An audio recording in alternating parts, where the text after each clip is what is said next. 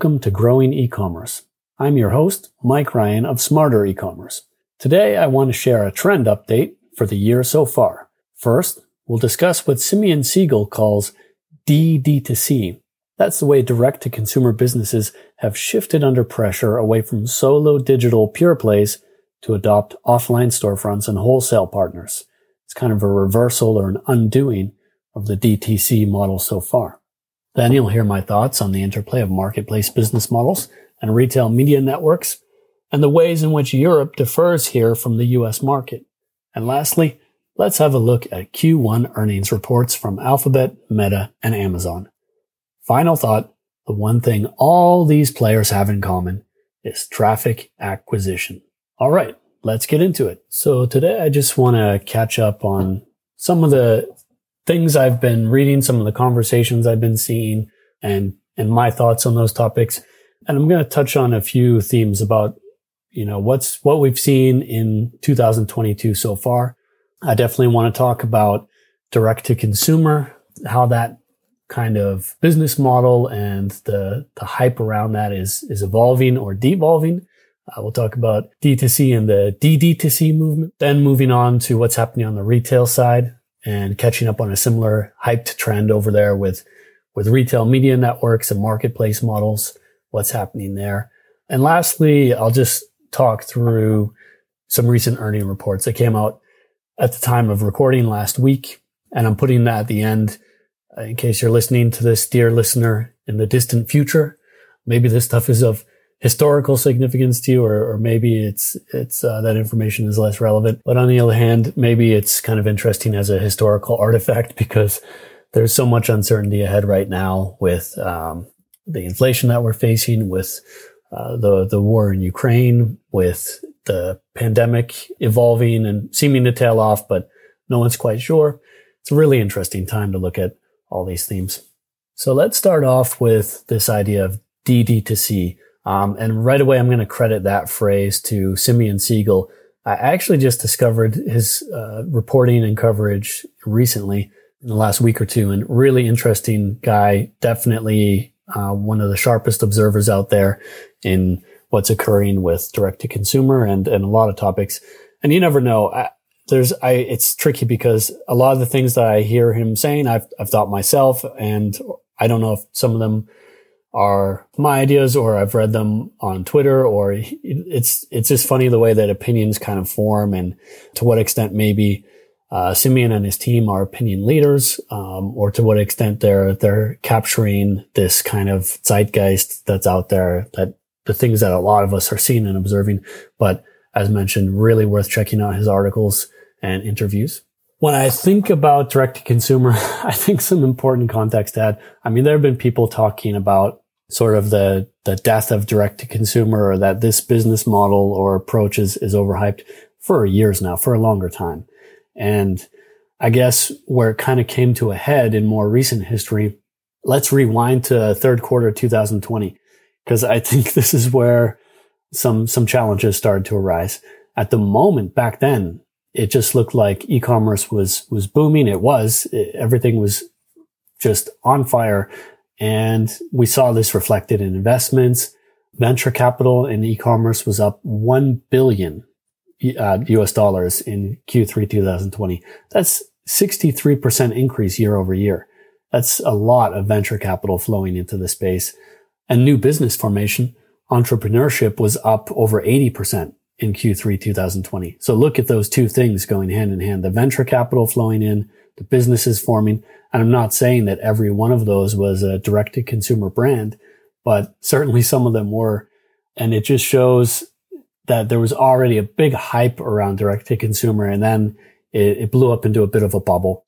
And then you can queue up what happened next. The privacy changes made by Apple, the collapse in demand that we've seen over time with the pandemic, uh, where it's things kind of shifted back offline.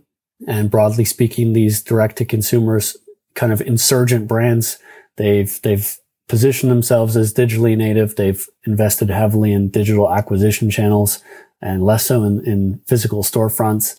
That's been kind of their, their philosophy. And that worked out pretty fine when traffic was cheap to acquire and Facebook was zipping right along, helping products get discovered, helping brands get discovered.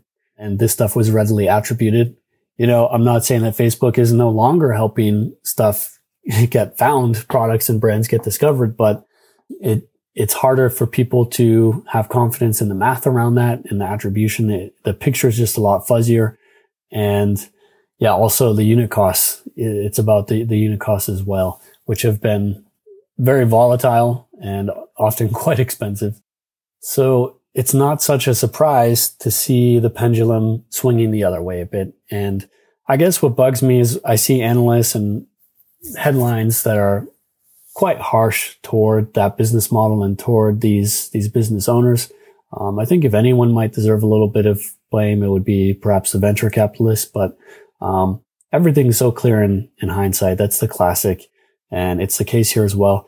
And I just think these business owners, by and large, I don't think they were trying to mislead anybody. They they were trying to build something. They are trying to build something and sustain something. But nowadays, the recognition is definitely um, shifting it into the idea that hey, direct to consumer is is maybe not a business model in and of itself. It's just one distribution channel. It's just one one way of of operating, and these businesses need to diversify a bit you run into a problem with these acquisition channels like Facebook in particular, where it can only scale you up to a certain point, right? And the same thing with that single channel, direct to consumer channel at large, it can only scale you up to a certain point. Um, now we see that that wholesale is becoming a lot more uh, popular and attractive as a way to scale, and um, and we see that also physical storefronts, brick and mortar um, becoming more attractive as well. And I'm a bit more, I would say, optimistic about the wholesale side of things than the, the physical storefronts. But there are two sides to this. Like, kind of the, the core driving thesis of the direct to consumer model, of course, is that you're cutting out the middleman and that there's more profits in this way of operating. That, that's why these businesses chose to operate the way they did. It's why venture capitalists got excited. You know, these are all smart people in the room and again, that's why I think it's it's easy to be critical uh, of some of these businesses, and maybe some of them do deserve that criticism. But many of them is really honest shot, and they're adapting now. So I think that's positive. The reason I find wholesale attractive is that you know it's pretty tried and true, and these are companies that they've got the the infrastructure and the, the logistics in place where they can do this in a scalable manner at, at the profitability that they need. And what we found with direct to consumer is that these businesses didn't have that stuff in place and they underestimated how much it would cost to set that up and, and how much it would, it would eat into their profits to do so. And wholesaling, wholesalers, it's just, it's a tried and true distri- distribution channel. It's nothing new. And of course, there's a value there. So you might say, Oh, there's a middleman eating into my profits. Well, that's in exchange for clear value adds as well. So you just have to run the math and see if that makes sense. And when it comes to physical storefronts, I'm a bit more skeptical because again, I think that there are already uh, folks out there who really excel at physical retailing and it makes more sense to me to probably um, get involved with those with those operations rather than trying to set up your own operations if uh, you're brand new to this but can't say that that isn't going to work. And actually, I just talked on the last episode with Sean McGinnis at Kuru Footwear. They're looking into this too. And you can hear his thoughts about what they're thinking of doing and why. You know, he sees an inherent value also in a physical storefront as being this kind of artifact in the world, this, um, this marketing value of helping to kind of, yeah, concretize this, this brand and make it, make it more tangible to folks.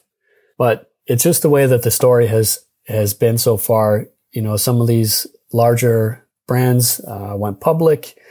Suddenly, their numbers went public too. Of course, the uh, and the the way their books looked wasn't quite the way that people imagined, and turned into an emperor has no clothes kind of situation. But again, I don't think that direct to consumer movement is over. Some of these businesses probably will will fail, um, unfortunately, and others are going to succeed wildly. So it's, it's just as we as we face the this tricky environment ahead with inflation, increasingly talk about a recession ahead, a possible recession. We just have to be aware of that. But again, check out what Simeon Siegel has written about this. Um, I love that phrase of his D D2C. So not like, yeah, it's like anti direct to consumer, um, the things that are happening out there. And on the one hand, it's the sentiment side, I think. And on the other hand, it's also that these businesses are adopting new practices that were maybe considered counter to, to the way that they imagined they would operate in the past. Um, the idea of, of wholesale partnerships or retail partnerships being taboo. The idea that, hey, we can pull this thing off purely in the digital space and we don't need to be in the physical world. I mean, I also discussed this with uh, Brian McBride. You can listen to that a few episodes back. Uh, he's the former CEO of Amazon UK and chairman of ASOS. And he, he felt that these, these brands are probably not going to move into the physical retail world. And back then I definitely was thinking, yeah, this is a trend that could pick up. And my, my core reasoning for that is that even if let's say that we reach like 20% retail penetration for online sales for e-commerce, let's imagine that online is capturing 20%. That still means that 80% of, of these sales are still happening offline.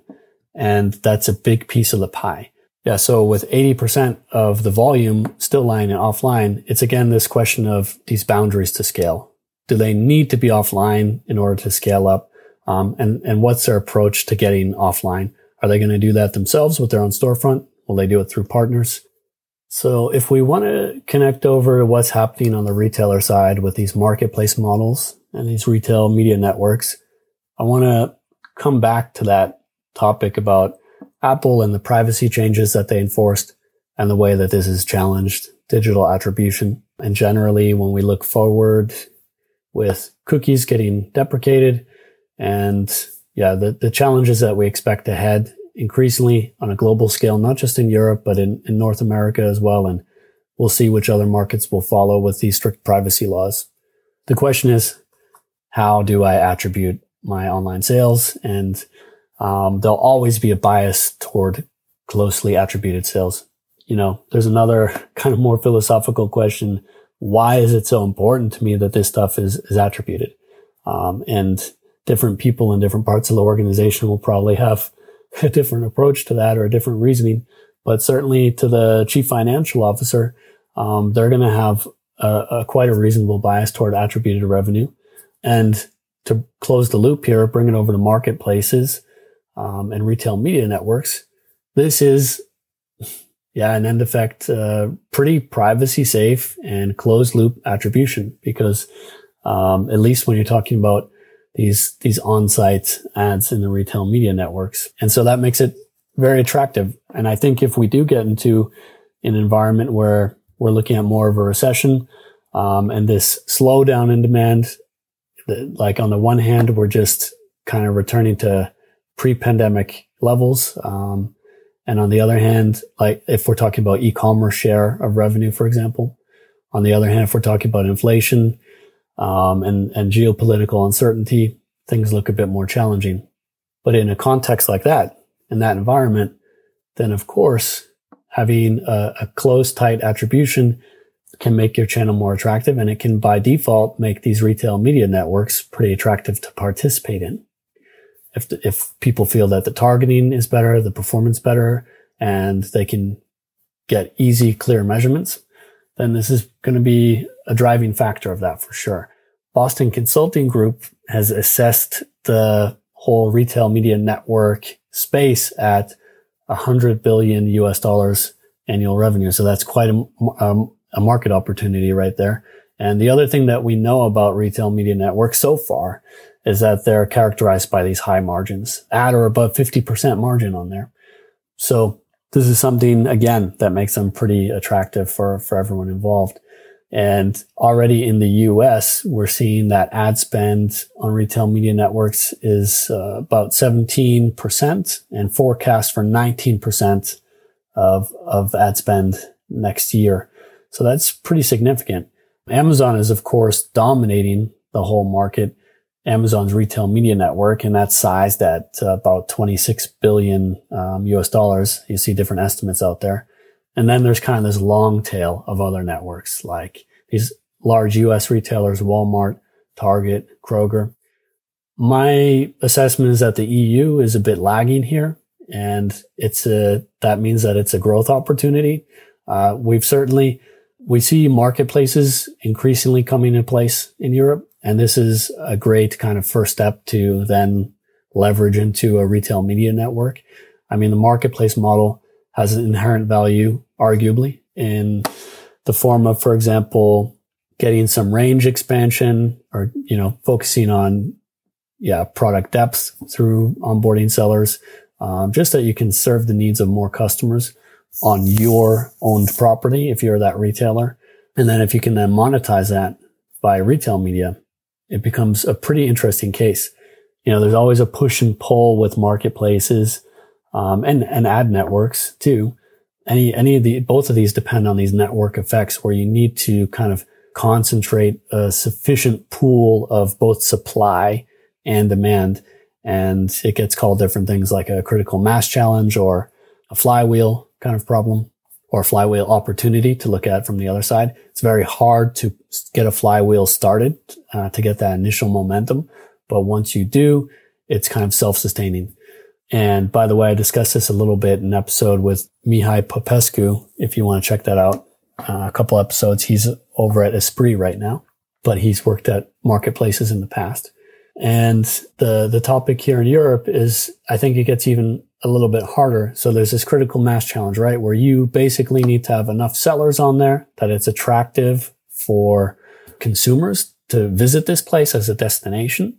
And you also, on the other hand, you need enough consumers attracted to this space that it's attractive for sellers to get on, to get on board. That's if you're looking for classic kind of scaling effects. But with a retail media network in place, you might not need the, the scale per se. Uh, there might be an opportunity to monetize uh, further through the retail media. But the other challenge in EU is that we're generally more fragmented than the US market. Uh, still, we see some some big players out there like Zalando, Bol.com. I think one thing that was interesting for me is that Bol.com partnered with a North American player, Pacvue, when they launched their marketplace. And this is not surprising because, uh, of course, the, the North American market just seems to be a lag ahead of the EU market here. So I think that's a pattern that we could see repeating that these North American firms are well situated to kind of crack the EU market due to their prior experience. And generally the EU market, so it's less dominated by Amazon. There are more local players out there like a bol.com, for example, sort of the, the Amazon of Netherlands, you could say. Similarly, like in Poland, you'll see Allegro, kind of the Amazon of, of Poland. And there are different uh, platforms out there like this, but yeah, although Amazon is not that dar- that dominant market force, and there could be more opportunity that way. On the other hand, it's yeah, it's just so fragmented. So I think there'll be these strong geographic players, there'll be strong vertical players like Zalando and fashion, and it's it's just going to be a matter of uh, seeing which of these companies can get to the right size, that they're big enough, this whole model makes sense for them, a last comment on my side re- related to retail media networks. I think it's, it's quite interesting to see that Google Cloud launched a, a new retail search function lately. And to me, you know, I, I just have to ask uh, the question about why Google develops a technology like that. You know, they have quite a clear kind of value proposition there that a lot of on-site search experiences for retailers, it's not good. And this is damaging um, their conversion rates. It's damaging the customer experience. Customers might not return to those websites after having a bad experience. And so it's clear that Google has a competence in search and they can deliver Google qu- quality search. That's what they claim to do here. And that then this runs to their cloud infrastructure. So there's a, a financial model for them there. On the other hand, I also have to ask myself, isn't it kind of good for Google if people have bad searches on retail sites? Because then those retail sites are, are less likely to capture uh, share of, of product search because those commercial search queries, that high intent commercial search is so important for Google. And they already see product searches getting siphoned away by Amazon. And then they would be kind of, you know, arguably facilitating that more product search gets siphoned away by individual retailers. And so I don't know what their strategy is here or how they run the figures on this. Maybe they don't see it as such a threat. But I think another thing could be that retail search and maybe some additional features coming from Google Cloud could be viewed as infrastructure for retail media networks. And that's a different case. If it's just, just the search engine, uh, like just a retailer's on-site search running over Google Cloud infrastructure, I don't think the case is that compelling. But then if Google is able to use their infrastructure with Google marketing platform, for example, to facilitate that there's paid search occurring and, and, retail media placements occurring on these sites, and they view high quality search as a prerequisite for that, I think the, the calculus kind of starts to look different. And this is one possible explanation because there's a lot of people playing for that 100 billion uh, market that, that BCG mentions, like Criteo, for example, trying to sort of reinvent themselves a bit. And I think this could be a big strategic initiative for Google now and in the next couple of years that they can get these retail media networks running on their infrastructure on Google marketing platform, Google cloud. This could help offset, let's say that they start seeing revenue losses the way that, that Facebook did. Facebook saw like this crippling, what was it? I can't remember. Don't quote me, but I think it was like a 10 billion revenue loss um, last year from from Apple's privacy changes. If we view retail media networks as more privacy safe and just generally a strong growing trend, and Google can get a piece of that pie, then it can really offset potential revenue revenue losses that they might face through privacy initiatives or whatever else is coming ahead. Increased scrutiny on them right now from from the US looking to break up their advertising kind of monopoly. And also in the EU, there's new scrutiny about the way that they send kind of low quality spammy ads to their search partners. Yeah. So it's an interesting space, space to watch. So while we're on the topic of Google or their parent company Alphabet, let's transition over to the recent earning reports for, for Q1 2022. When we talk about Alphabet, or Google. YouTube was a was a particular challenge there. At least that's that's what the pundits are saying. They faced slowdowns on video consumption from the pandemic. People are kind of returning to other sorts of activities now that lockdowns are by and large over. And also what I think might even be more significant is increasing competition from TikTok, uh, taking away a lot of that social video traffic. So in the end, their YouTube ad revenue was off by like 640 million US dollars. And I don't know. I, I don't view it maybe that critical. I think that considering uh, everything that's going on with the with the pandemic, the way that played out, and I, I think the picture still looks pretty solid for Google there. Their traffic acquisition costs continue to rise, so that's a bit concerning. But if we also look at their click growth, we can we can have a discussion about that. Like in Q1 2020. So that was arguably pre-pandemic. I mean, it was at the very kind of the, the very edge of the pandemic. Their clicks were up 12% year over year. And that is, bear in mind, that's their clicks across all their advertising inventory. So not just Google search or display or anything, but that's, or YouTube, that's, that's everything. And then they had this massive growth quarter in Q1 2021 that was kind of a pleasant surprise for a lot of people with was plus 25% up a quarter. You know, I remember in late 2020 thinking that there could be already kind of a, a, a, whiplash or the pendulum swinging the other way on e-commerce and on digital advertising back then. But the pandemic just lasted a lot longer than we expected. And uh, so they still saw really superb growth. Um, and now this quarter, they were up 16% on click growth. So, which you can, you know, this is the, the root cause of their ad growth is, are these clicks. So it's still better than their 2020 number. And uh, I think, I think it's pretty solid. What the next thing to look at is what about the cost per clicks? And that's another topic. We're seeing that cost per clicks are up 8% in Q1 this year. And this is a factor because it just tests how much advertisers are, are willing to spend for these clicks. 8% might not sound like the most, but uh, for, for some context here, like across 2020, I, I, I just gra- I looked at their, their past earnings statements for, uh, like 2019 through present and, and through their cost per click growth into, into a sheet quick. It's pretty interesting to see. I mean, across 2020, CPCs were, were down and, you know, you could expect about a 15% discount in 2020 on cost per click relative to, to 2019.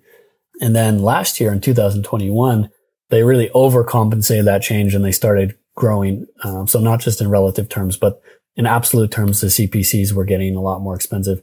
Particularly the quarter to watch there was the second quarter last year where they spiked 31% uh, year over year.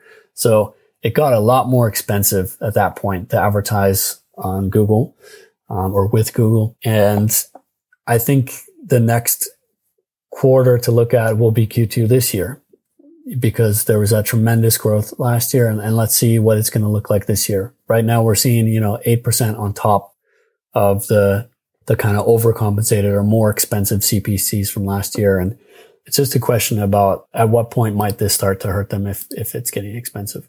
So Amazon, uh, they faced a challenging quarter and to me, it's a little funny.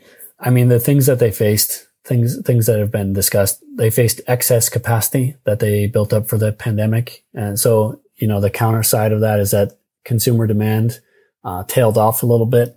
That's what makes the capacity excess. Of course, they go hand in hand. And then the third factor that was discussed is, uh, inflationary effects. And so then by most assessments, they missed their ad growth projection too, by the way, if we're talking about advertising.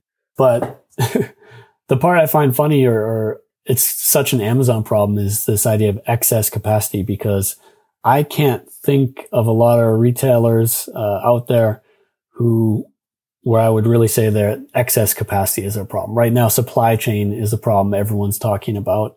Getting good people, hiring people is a problem that everyone's talking about, retaining people. And so then to see Amazon facing excess capacity, it, it just shows you how big it is, what they've built, and and how uh, aggressively they plan for the future. That when when most people are facing shortages, Amazon uh, suffered some profitability problems because of excess capacity.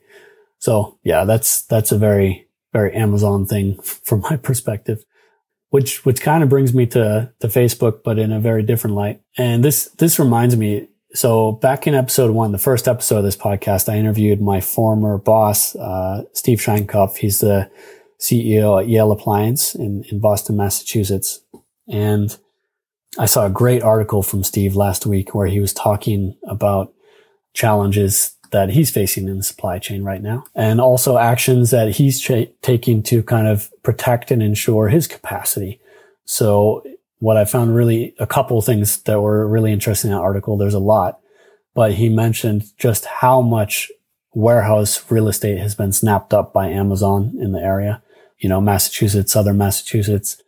Also, how much, if we get back to the venture capital investments in e-commerce, uh, how much eh, real estate has been snapped up by venture capitalists and banks, uh, you know, just the, these, these warehousing real estate has become so, so valuable, such a hot commodity. I think last year, a lot of us saw these charts about the, the shipping containers and how explosive the growth in, in pricing was there. But just to use a concrete example, what Steve saw, he mentioned that Yale bought two warehouses. And this was a few years ago because I was, I was still working at Yale back then. So this was about five or six years ago. And we were just opening up one of the new warehouses and that cost them $5 million. So that was, let's say five years ago. Uh, and now in 2022, Yale has uh, made an agreement to buy a new warehouse for 45 million. So that's a 900% increase in, in just a handful of years. And I think it shows you how insane it is what's occurring in, in the, in the market. And yeah, getting back to that thing about Amazon having a capacity problem. So that just kind of triggered a thought in my mind. I mean, one thing I've noticed about Amazon in the past years is that their uh, profit per employee has been kind of declining. And that could be thought of in a couple different ways, making a long-term play to have this talent and to have flex capacity. And also it's the kind of work that those employees are doing. But I want to switch over on that note to, to Meta or Facebook, their report. I mean, their headcount is up 28% year over year. So th- this to me was one of the most striking things about the report. And I think their headcount had exploded already a bit last year, but um, it's up 28% year over year. And I'm not 100% sure, but I think a lot of that headcount is busy programming the metaverse. And I, I don't know how history will judge me on this, but Facebook and Meta, they've got such big problems right now. And, and Zuckerberg is talking about metaverse as a project for the 2030s. It's, it's definitely a big bet. It's a very big bet. To me, I'm just curious about their, their bridging strategy to get that far. Uh, because I think they, they kind of are a little too far sighted here and they might be missing the things that are right in front of their nose. You know, they had such a bad Q4 last year. It was historically bad. And the fact that they just had moderate performance this quarter was kind of favorable for them or viewed favorable because they, they just have these, these fundamental problems. I think they've got problems retaining advertisers. They've got problems retaining users. I mean, not last quarter, we saw that they struggled with their active users and uh, I think they returned to some flat growth again and not negative growth. But I would just, I, am so skeptical of this whole metaverse bet, to be really honest. I, I think I'm not saying I'm skeptical of the technology at large, but if Facebook is going to be the company to really pull this off, I would be pretty surprised. I think it's going to be somebody a lot more agile with a lot less baggage. But yeah, those are my, my notes for, for trends that I'm looking at right now and, and things that I'm reading about and learning about. And I just want to maybe wrap it up on one thought. I think the, the challenge that, that everybody has in common in the end is, is just, uh, yeah, traffic acquisition. If we look at the direct consumer businesses, uh, it's a it's a question about how they're going to acquire customers and in an online context how they're going to acquire that traffic because you know, they have to convince people to go to their brand website for their product. And generally there's a sentiment that consumers want to do one-stop shopping. And this is why Amazon is such a value proposition. And likewise with the, the retail media networks and these marketplaces, as these larger retailers look to uh, explore new business models, again, it comes down to convincing people to come to their property. And same with, with Google here facing their, their rising traffic acquisition costs. It's just everybody is in this big, huge competition for eyeballs and attention and wallets right now. And it's the, it's the big ones. It's the small ones. This is a tense environment for everybody. So I think now is definitely the right time to, to keep thinking about acquisition. Retaining customers and users is, is a topic as well. But the people right now who are winning at at acquisition are going to be the people who are winning in the longer term. That's my, my take on it. But I want to thank you for listening and I'm lining up some really interesting guests for uh, the next episode. So don't forget to subscribe or follow this podcast. And I hope to check in with you again next time. Thanks so much for listening to Growing E-commerce. And if you enjoyed this podcast, please consider sharing it with coworkers, friends, or within your professional network. We really appreciate it. This podcast is produced by Smarter E-commerce. To learn more, visit smarter-ecommerce.com.